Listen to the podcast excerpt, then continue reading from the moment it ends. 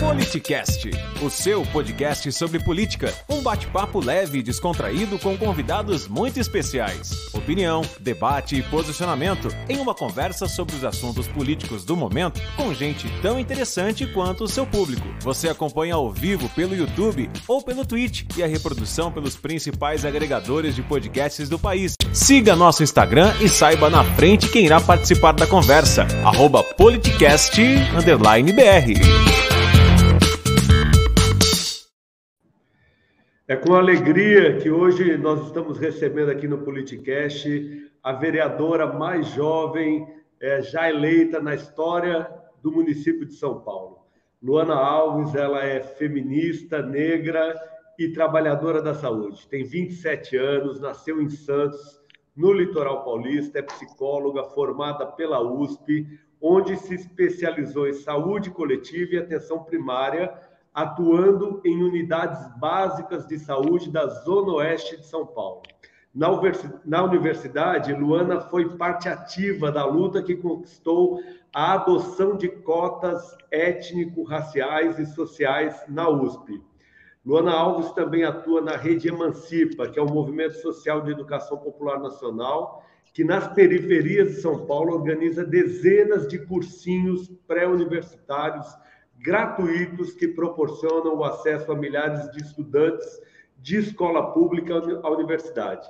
Ela aceitou o desafio de ser uma porta-voz das lutas antirracista, feminista, antifascista, das periferias, das L G B T Q I A mais, e em defesa da educação pública e do Sistema Único de Saúde Integral, gratuito e universal. Com esse currículo resumido que a gente conseguiu fazer aqui, com muito mais história para contar, a gente só tem que comemorar a tua participação hoje no Politicast. Luana, seja muito bem-vinda. Obrigada, obrigada, Marcelo, obrigada ao Politicast, parabéns pela iniciativa de vocês, de fazer esse espaço aqui de bate-papo de política. É, a gente estava tentando há mil anos, né, a correria é uma coisa bastante, bastante intensa, mas é isso, estamos aqui, vamos conversar, bater papo. Legal, faltou dizer que você é vereadora eleita pelo P SOL é, com trinta e sete mil quinhentos e cinquenta votos. Uma votação Sim. muito expressiva, né, Luana? Conseguiu, é, jovem, é, tra- conseguiu é. muito, muita juventude apoiando, muito desses movimentos dos quais você participa. É uma, é, eu sou é uma filiada... luta de muitos anos, né? Muitos anos, na verdade, essa votação, uma votação que foi ali na minha cara, no meu número, mas é um projeto, né? Então, eu, eu fui a cara pública de um grupo, né? Eu tenho bastante orgulho disso. Eu sou do P SOL, sou de uma corrente, que é o Movimento Esquerda Socialista, sou da Rede Emancipa, que é o movimento de cursinhos populares, que trabalha há quase quinze anos na capital, em São Paulo. Então, é uma expressão, assim, eu, claro que foi compondo, né? Tem essa caminhada de muita gente que veio antes que eu, e que é do mesmo grupo, é, e tem gente que trabalhou comigo. Eu trabalhei em Unidade Básica de Saúde, como você disse. Trabalhei no famoso postinho, né? Então é isso, a gente vai se... As pessoas, nossa, a pessoa que trabalhou comigo, eu trabalho no SUS, ela também trabalhou. Isso gera uma identificação, né? Porque é isso, eu, apesar de eu ser jovem, eu tenho, eu caminhei por uns cantinhos, né? E eu sou do partido, assim, eu não sou uma pessoa que fui figura e depois fui partidária. Eu não, não gosto desse... Não, enfim, respeito a trajetória de cada um, mas não é a minha trajetória. Eu sou filiada ao P SOL desde que eu tinha dezoito para dezenove. Então, quando eu me, ele, me elejo, eu me elejo já com muitos anos de partido, antes de ser figura pública. Então, agora, eu tenho vinte e oito, eu me filiei ao P SOL com dezenove. Assim, então, eu tenho quase dez anos de partido, apesar de eu estar menos de um ano vereadora. Então, acho que tudo isso foi muito definidor, assim. Muito legal. Luana, a gente acabou de receber a notícia que o estado de São Paulo não registra mortes por Covid desde o início da, da pandemia. São vinte e quatro horas sem registrar nenhuma morte. Então, uma boa notícia aqui no dia em que a gente conseguiu a tua participação. Você quer comentar um pouquinho sobre essa questão? Uma excelente notícia, claro. É claro que tem que tomar cuidado porque hoje é segunda-feira, né? A gente tem dificuldade de dado em fim de semana, isso é uma, uma coisa que sempre é importante destacar, né? Acho que a maneira como é feita a contagem de dados depende, na verdade, do horário de trabalho, horário comercial das pessoas, né? A gente às vezes pensa que é uma coisa que está dada, né? Mas são trabalhadores, são funcionários públicos que estão ali na contagem, que vão enviando os números é, e vai fazendo a composição para saber a contagem total. Então eu teria um pouquinho de pé atrás. Mas, sem dúvida, existe uma diminuição brutal dos casos, assim, tem uma diminuição que tem a ver com vacinação. Assim, não tem mistério, não tem nada que... O que explica é que fez sucesso uma campanha massiva de vacinação nesse país. Sabe, Marcela, é uma coisa que a gente que defende vacina, que acredita na terra redonda, que, enfim, coisas que são básicas, a gente fala há muito tempo, né? E eu, como socialista e trabalhadora da saúde, pessoa que trabalhou no postinho, eu sempre bati nessa tecla. O Brasil, tendo vacina, vacina mais rápido que qualquer outro país. Né? Então, a gente colocou isso. A gente, isso é uma coisa que eu tinha certeza. No momento em que o Brasil adquirir as vacinas, a gente discutia isso, editorial de saúde do P S O L, por exemplo. No momento que o Brasil conseguir as vacinas, a gente vacina rápido, mais rápido que os Estados Unidos, mais rápido que a Alemanha, mais rápido que uma série de países europeus, porque a gente tem uma estrutura capilarizada de vacinação. O que é uma coisa que nem todo país pobre como o nosso tem. Assim, a gente conseguiu, graças ao esforço histórico da população brasileira e de muitos movimentos sociais, ter um SUS, que tem unidade básica de saúde em cada bairro, que tem agente comunitária de saúde, que tem uma cultura de confiar em vacinação, coisa que hoje a nossa cidade não está conseguindo quebrar, que era a intenção inicial, tentar criar fake news, tentar criar confusão. Ele não conseguiu criar, coisa que tem em alguns outros países, movimento antivacina muito forte, enfim, não conseguiu criar essa cultura aqui. Porque aqui tem muito enraizado uma confiança na saúde pública.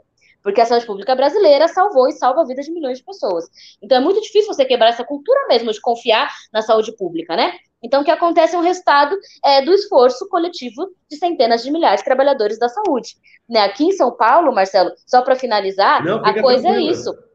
Eu conversei com técnica de enfermagem que virava plantão doze, doze, doze, doze, doze. Tava na U B S, segunda, sexta-feira vacinando. Tava de fim de semana no drive-thru. Tava no domingo, no sábado, de novo no drive-thru. Segunda-feira, de novo na U B S. E não parou.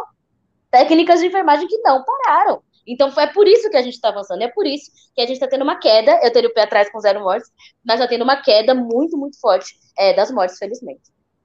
E, e lá no G vinte, ele, o, o presidente Bolsonaro ele chegou a comentar que ele foi cobrado para comprar vacina quando no mundo não tinha, ninguém tinha vacina.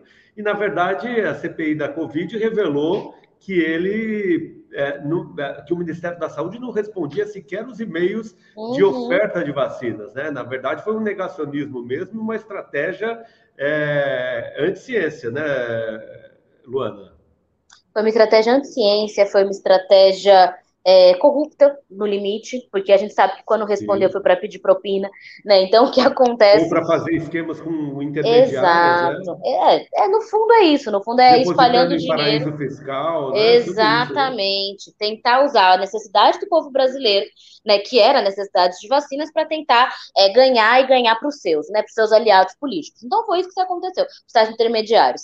Então, o que acontece, né, é que esse governo negou vacina e segue, ainda hoje, tentando negar vacina. Né, imagina, Marcelo, faz duas semanas, o, menos que o Jair Bolsonaro, numa live, falou que quem se vacinava contra a Covid podia é, contrair o risco de ter o vírus H I V. O que, que é isso? Então, é uma coisa que consegue, você consegue, ao mesmo tempo que criar uma fake news em relação à Covid, você consegue aumentar o estigma sobre pessoas que vivem com H I V, né? Então, você consegue ter um monte de desgraça numa mesma frase, o que é uma prova que ainda hoje ele consegue mobilizar contra a vacinação. E segue tentando, eu tenho certeza, Marcelo, que ele já vacinou.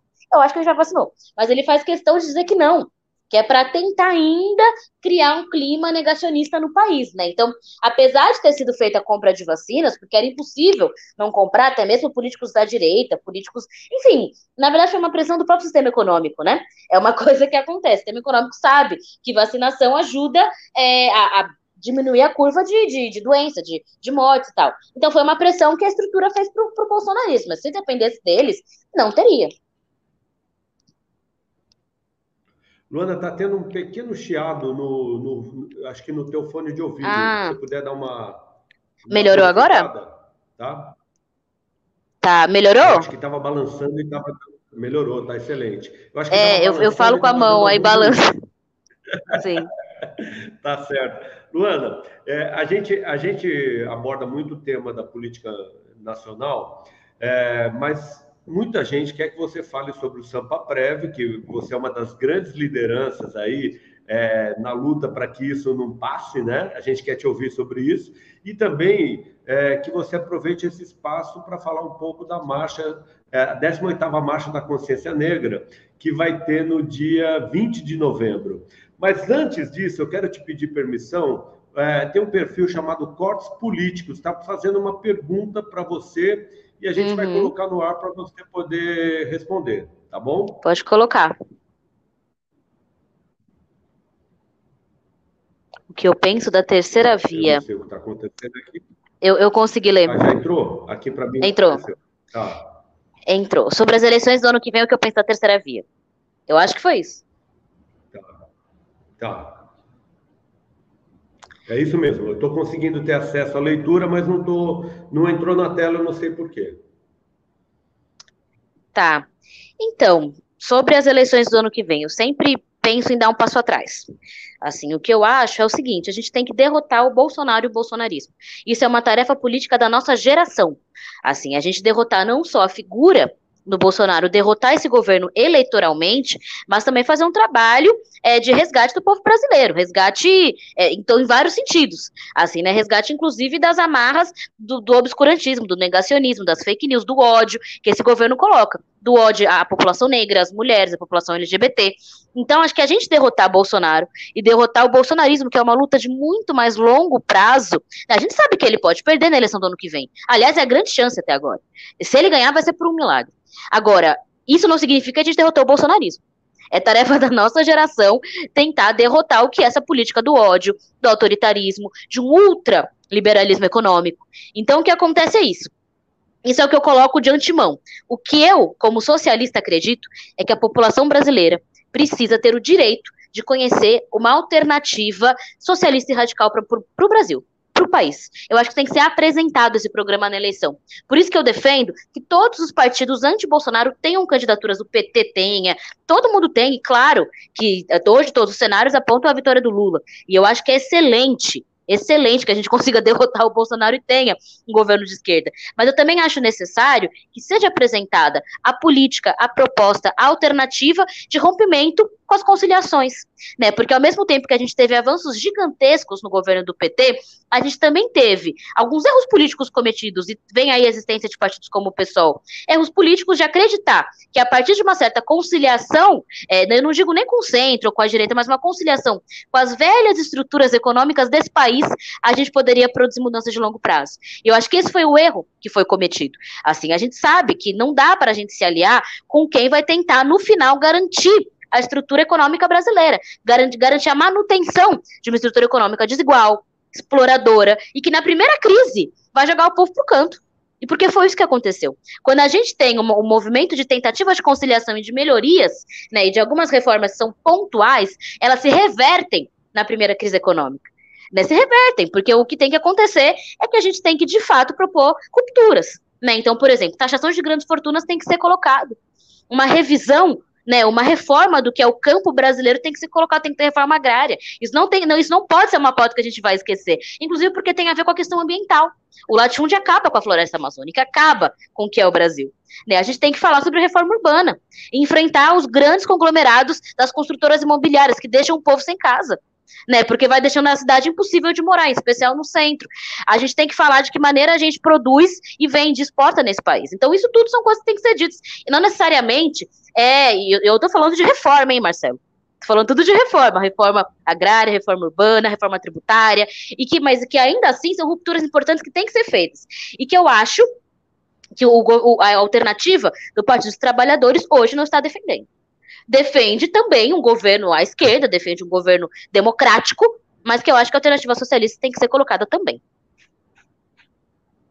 Isso quem representaria, você acha que é o Glauber do P SOL? Eu acho que é o Glauber. O Glauber se colocou para essa tarefa. Pode ser o Glauber. Eu defendo o nome do Glauber. Defendi dentro do P SOL. Porque ele foi quem se colocou. Ele foi o nome que falou, posso ser. Estou à disposição do partido. Perfeito. Agora, agora, nós entrevistamos aqui, por exemplo, o presidente do P V Nacional, o Pena, e a colocação dele, eu vou, eu vou falar sobre a colocação dele para que você é, possa uhum. falar o que você pensa. É, disse que ele teme o fato de um segundo turno entre Lula e Bolsonaro pelo seguinte motivo, que esse, o sentimento anti-P T que ficou, de alguma maneira, na sociedade é... acabe se repetindo o quadro de dois mil e dezoito e possa, é, é, eventualmente, reeleger o Bolsonaro. É a colocação que ele fez. Ele acha que o Lula teria que entender isso e abrir espaço para uma ou, para um outro nome de terceira via. O que você acha sobre essa, essa fala dele? Queria primeiro cumprimentar o Pena. Sim. Já que nós estamos falando de outros, de outros é, é, é, de, sobre a terceira via, né? Claro, claro. Olha, é isso, queria cumprimentar o Pena, vi ele recentemente numa, numa, ato, numa uma reunião ampla de chamamento de ato fora Bolsonaro. É, o que acontece? Para mim, Marcelo, eu tenho medo de qualquer segundo turno com o Bolsonaro. Ponto, assim, eu tenho, eu tenho medo de segundo turno com o Bolsonaro. Eu acho que o ideal é que ele se, ele se mantenha longe, né? Inclusive, o ideal mesmo, e eu acho que nós não podemos deixar essa luta de lado, é o fora Bolsonaro imediatamente. Tem crime de improbidade administrativa, tem crime de genocídio, tem crime contra a humanidade. Nós não podemos entrar no período eleitoral sem bater na tecla e afirmar que ele não devia nem mesmo estar concorrendo à eleição, porque ele devia estar nesse momento impeachmentado. Então isso é algo que nós não podemos perder de vista. Na minha opinião, o que vai evitar um segundo turno entre Lula e Bolsonaro, entre Bolsonaro e Dória, entre Bolsonaro e quem seja, é a gente evitar que Bolsonaro chegue à eleição. Isso para mim é o mais fundamental, né? Porque o que acontece é que hoje a gente tem uma, uma impopularidade recorde do Bolsonaro. Nós temos que manter essa impopularidade. A gente sabe que manter essa impopularidade é seguir denunciando o que é esse governo, seguir desmoralizando esse governo, tirar a legitimidade desse governo, porque eu, às vezes eu acho que a gente se apega num democratismo institucional que não leva em conta a realidade da política, que é que a população brasileira está sendo completamente atacada, né, tá sendo, eu já ouvi o seguinte é, argumento, Marcelo, ah, mas já teve impeachment da Dilma em tal tempo, não pode ter outro impeachment porque vai, ter, vai gerar instabilidade institucional, não pode, tem que... O caramba, gente, esse país sempre teve instabilidade institucional. Aí, a instabilidade institucional maior é causada... É o governo, exatamente. No, no governo.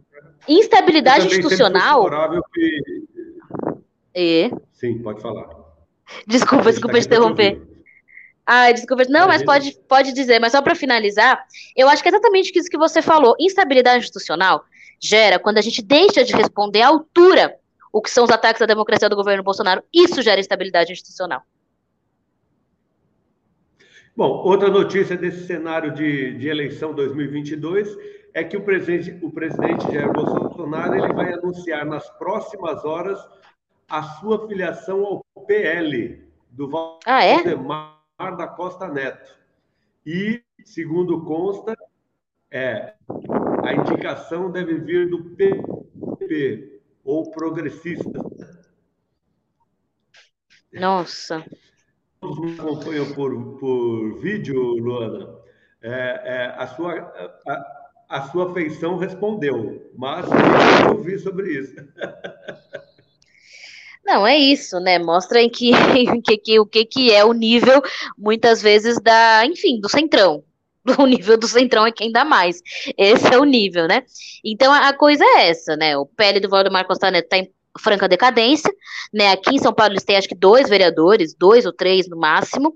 É, são poucos. Já, já foram maiores, já tiveram mais, e querem, querem estrutura, né, o Bolso, os dois, os dois eu, eu fico imaginando agora, claro que estou pensando rápido, é uma, é uma novidade para mim, Marcelo, mas digamos que os dois ganham nesse jogo sujo, né, tanto o Bolsonaro que precisa de um partido para tentar concorrer, quanto o P L que quer estrutura, né, que quer tentar eleger aí alguns mandatos proporcionais para garantir a sua, a sua estrutura, do ponto de vista financeiro, né, então eu acho que isso é, é triste, é lamentável, né, mas também não é nenhuma novidade, o que mostra como o Bolsonaro não tem nada a ver com antipolítica. O Bolsonaro é o que tem da mais velha política que está colocada.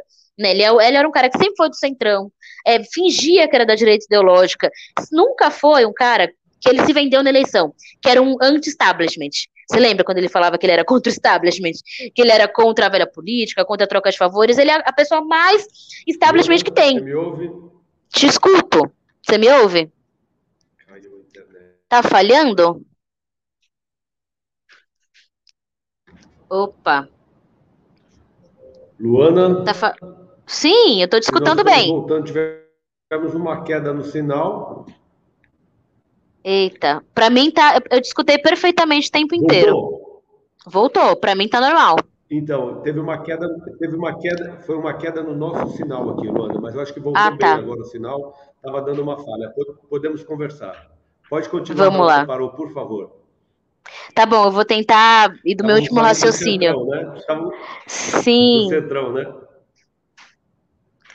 É isso, Marcelo. O Bolsonaro tenta se vender como um cara antissistema. Ele falava nas eleições que ele era anti-establishment. Não sei se você lembra disso.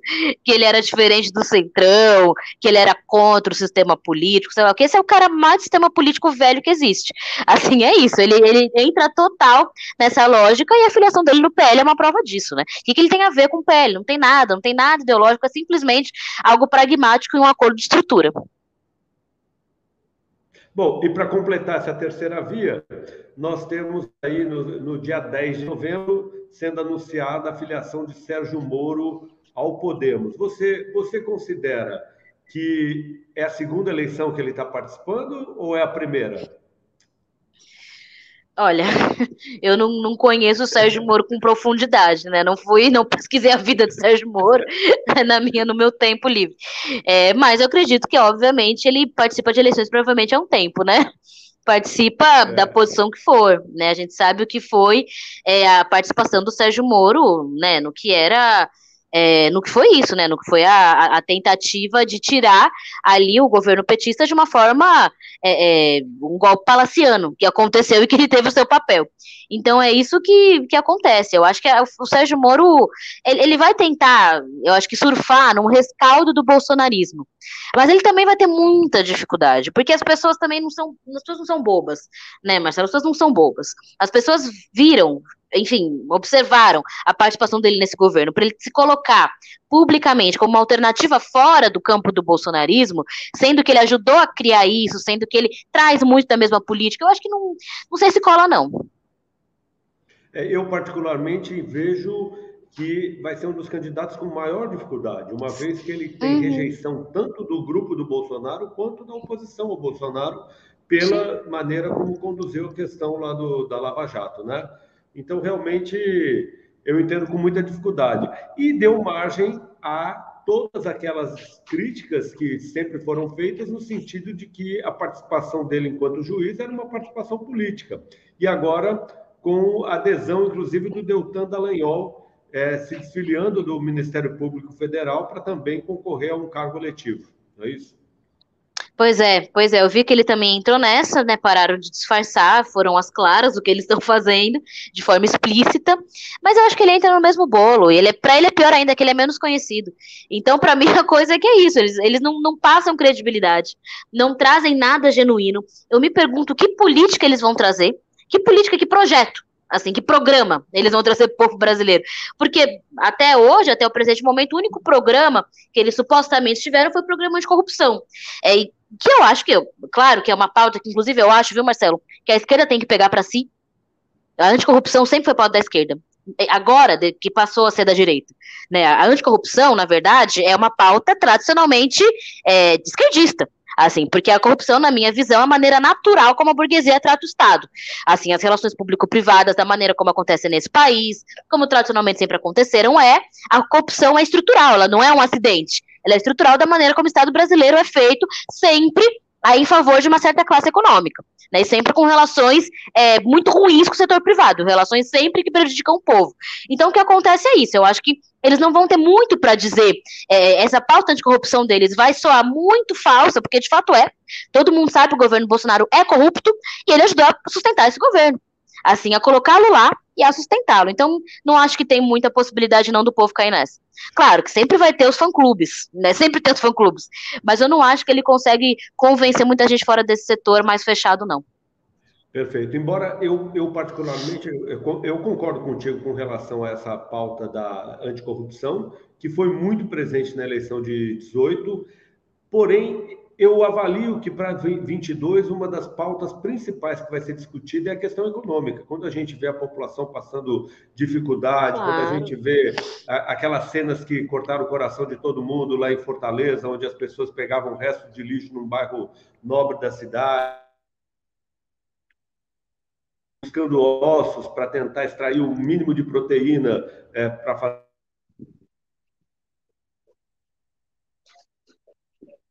Alô? A Luana está nos ouvindo. Está me ouvindo, deu, Luana? Deu mais uma deu outra... falha. Deu o mais uma falha. É, o, o problema hoje é com a gente aqui, viu? Eita. Não, não tem nada. Mas eu escutei a, o que você falou. Internet. Mas, enfim. É, é, eu, a, a minha avaliação é que a pauta econômica vai ser muito forte nessa, nessa eleição. Eu não sei se você concorda, embora é, o governo Bolsonaro está cercado de corrupção, né, que já vem da família, desde os esquemas das rachadinhas, que parece que a população relativiza, né? A, a população não, que quem relativiza são aqueles, os apoiadores. Eu costumo uhum. dizer que tem pessoas que são a favor do político independente da corrupção, né? É, quando, na verdade, as pessoas têm que ser contra a corrupção independente do político. É, agora, é, enfim, a gente está há vinte e cinco minutos de conversa, conversa boa com gente inteligente passa rápido. Luana, obrigada. É, eu, quero, eu quero aproveitar o, te, o tempo, é, se der a gente volta mais um pouquinho sobre isso, mas é, muita gente que pede para você falar do SampaPrev, você que é uhum. uma batalhadora, aí, uma grande líder na cidade de São Paulo, está sempre participando dos movimentos, e também falar e convidar as pessoas para a marcha do dia vinte de novembro. Com certeza, com certeza. Obrigada, Marcelo, por me permitir falar sobre isso, porque é exatamente a batalha da vez aqui na Câmara Municipal, e tem a ver com a conjuntura nacional, viu? Tem a ver com o que é o bolsonarismo, porque é, quando a gente, quando o Bolsonaro consegue ter vitórias, é, do ponto de vista de aprovar reformas, é sempre um portão do inferno que é aberto para o país inteiro. Assim, o que foi a reforma da Previdência de dois mil e dezenove, lembra? Que o Paulo Guedes conseguiu aprovar bem no começo do governo Bolsonaro e tal, conseguiram aprovar uma reforma, reforma é, da Previdência. Vocês lembram? É, e que foi uma reforma da Previdência terrível, que aumentou a idade mínima, mudou o tempo da, mudou o cálculo de contribuição do tempo, da, do pessoal. É, e isso foi reverberando, está cascateando até agora. E o que está acontecendo aqui em São Paulo, na verdade, é uma reverberação disso, mas de uma forma ainda mais avançada. O que acontece? É, o, a reforma da Previdência do Bolsonaro colocou regras, colocou mudanças para as previdências municipais. Porque o que acontece? Os funcionários municipais, os funcionários públicos municipais têm um regime de previdência próprio. Não é o regime geral do I N S S, é um regime próprio. É, e que tem as suas regras de sustentação. E o que acontece é que agora se quer promover uma mudança estrutural nesse regime de previdência do município.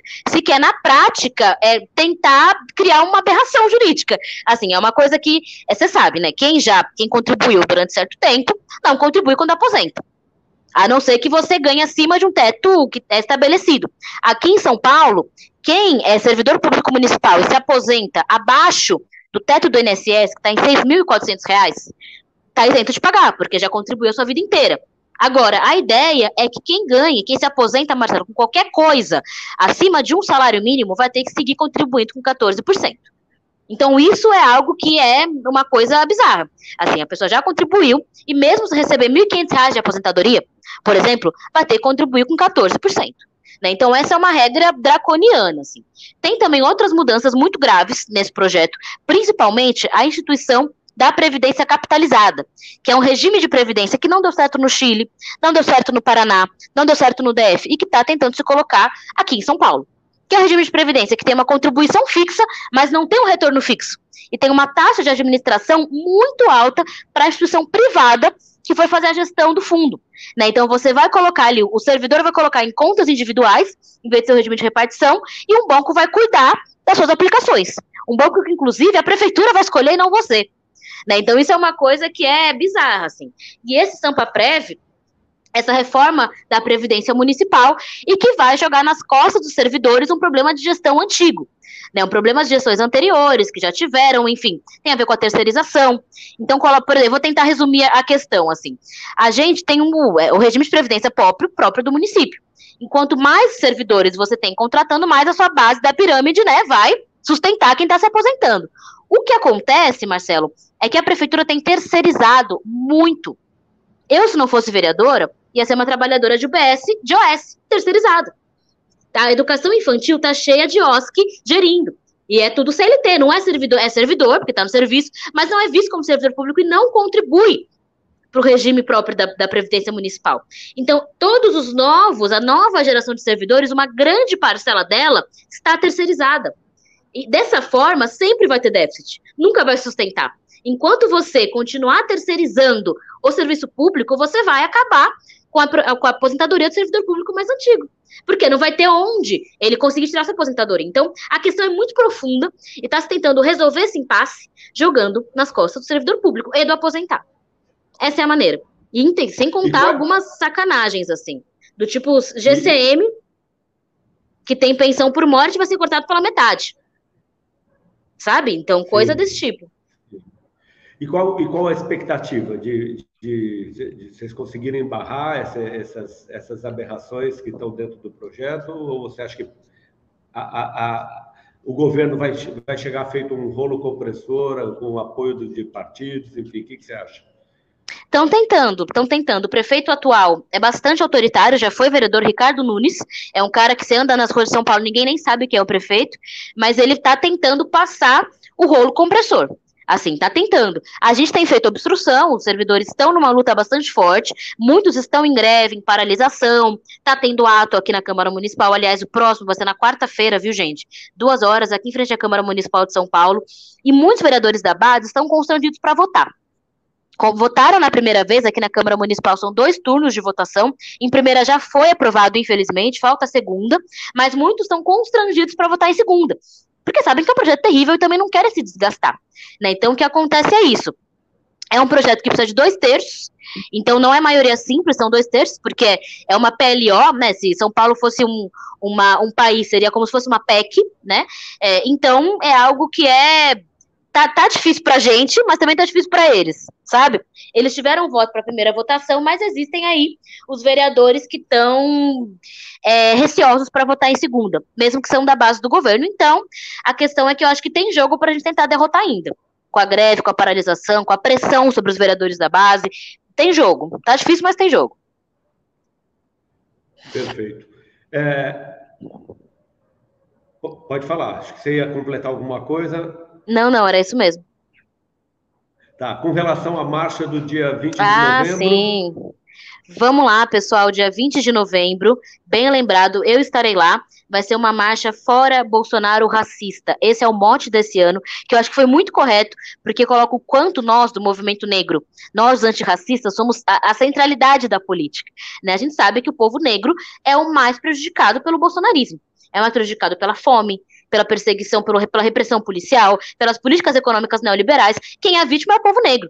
Quando a gente fala de genocídio negro, Marcelo, a gente fala, sim, de forças, por exemplo, policiais que matam o povo negro, mas a gente fala de desmonte do SUS, desmonte da educação, né, desmonte das políticas de assistência, tudo isso é genocídio, é genocídio do povo negro. Então a gente está em luta contra esse governo e eu acho que esse governo cai pela nossa força, né? É isso que eu digo, sempre os mais interessados na queda de um sistema são ponta de lança da luta contra esse sistema, né? Então o povo negro, que é o mais interessado na queda do Bolsonaro, também vai estar se colocando nesse vinte de novembro, mas é muito importante que todo mundo que possa ir vá.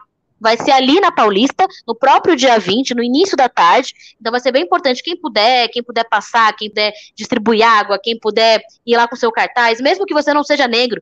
Essa luta não é só da negritude, não somos nós que criamos o racismo. Então todo mundo tem que estar ali, na Marcha da Consciência Negra, todo mundo que puder, para estar lá fortalecendo, até porque a pauta é fora Bolsonaro racista, que é uma pauta do país inteiro.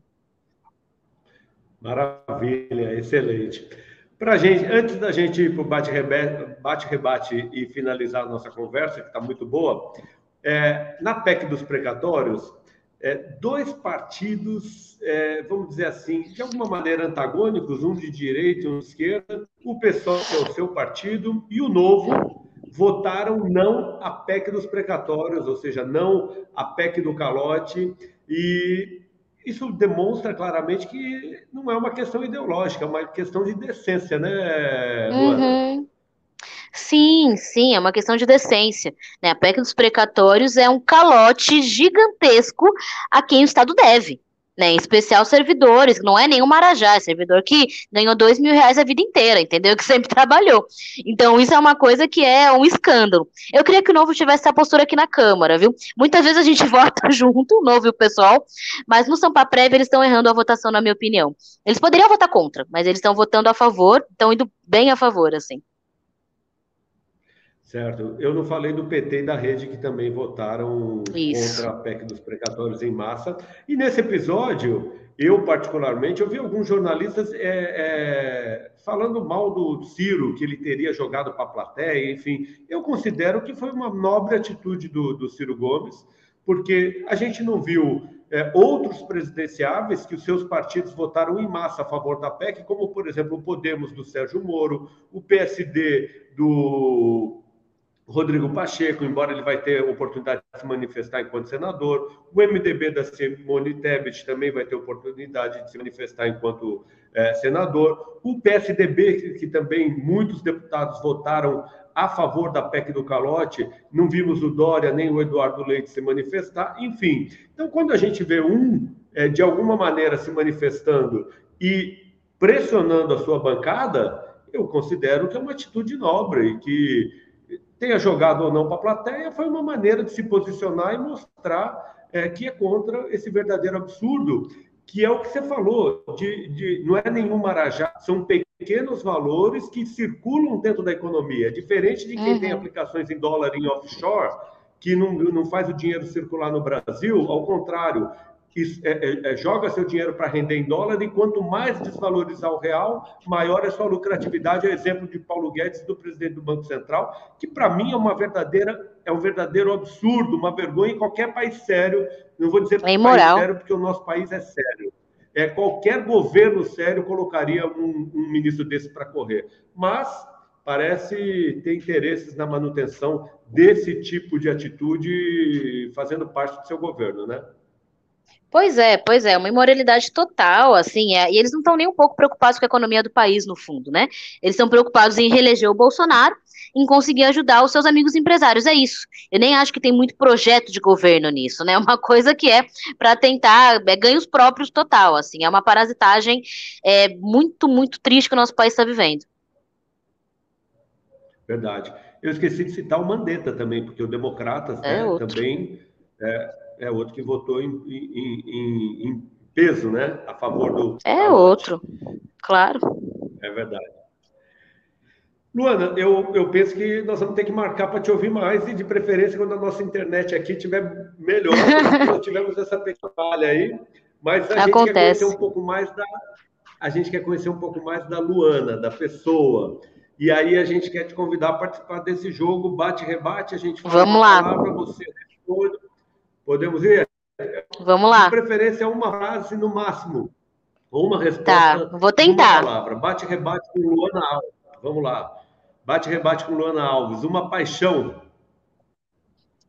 Música. Ih, falhou. Um medo. Um medo? Um Ai, medo. meu Deus, perdi minha mãe. Perdi minha mãe. Sim. Tá falhando. Eu não escutei o último. Um hobby. Fazer comida.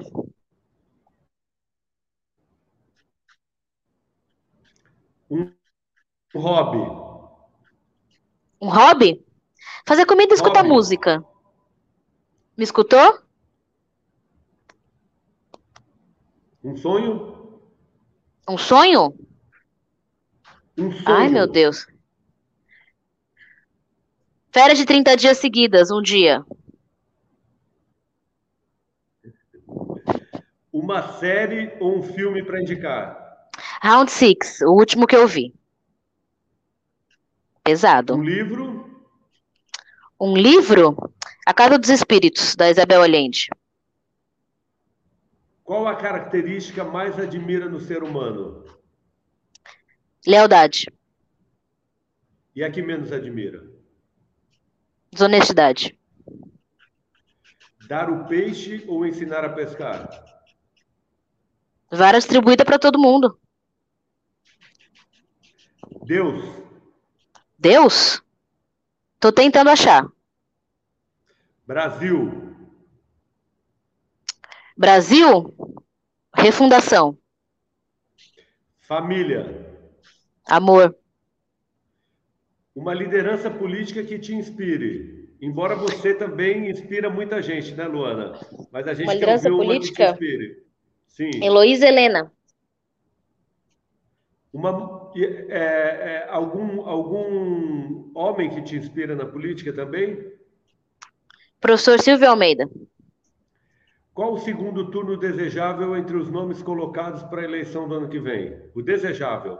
Dois nomes. Ah, meu Deus do céu. Desejável? Sim. Glauber e Lula. Cloroquina como tratamento precoce? Perversidade. Flexibilização do acesso às armas para a população? Bizarrice.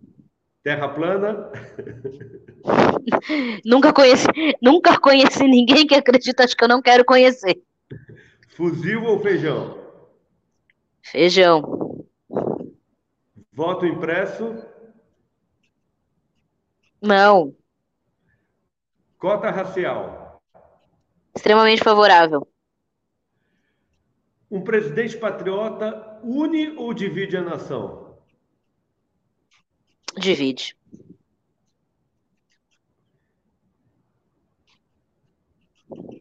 Bolsonaro em uma palavra. Tragédia. Uma frase para encerrar nossa conversa, Luana. Autodeterminação dos povos é a saída.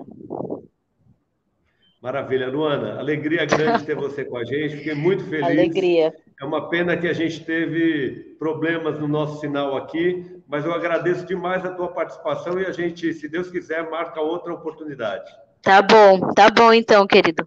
Eu que agradeço, agradeço o convite e nas próximas, vamos lá, a agenda é sempre muito corrida, mas eu agradeço a oportunidade de falar, tá bom? Valeu pelo convite. Um abraço. Abraço, um abraço, tchau, tchau. Tchau, tchau. Você acompanha ao vivo pelo YouTube ou pelo Twitch. Siga nosso Instagram e saiba na frente quem irá participar da conversa. arroba politicast underline br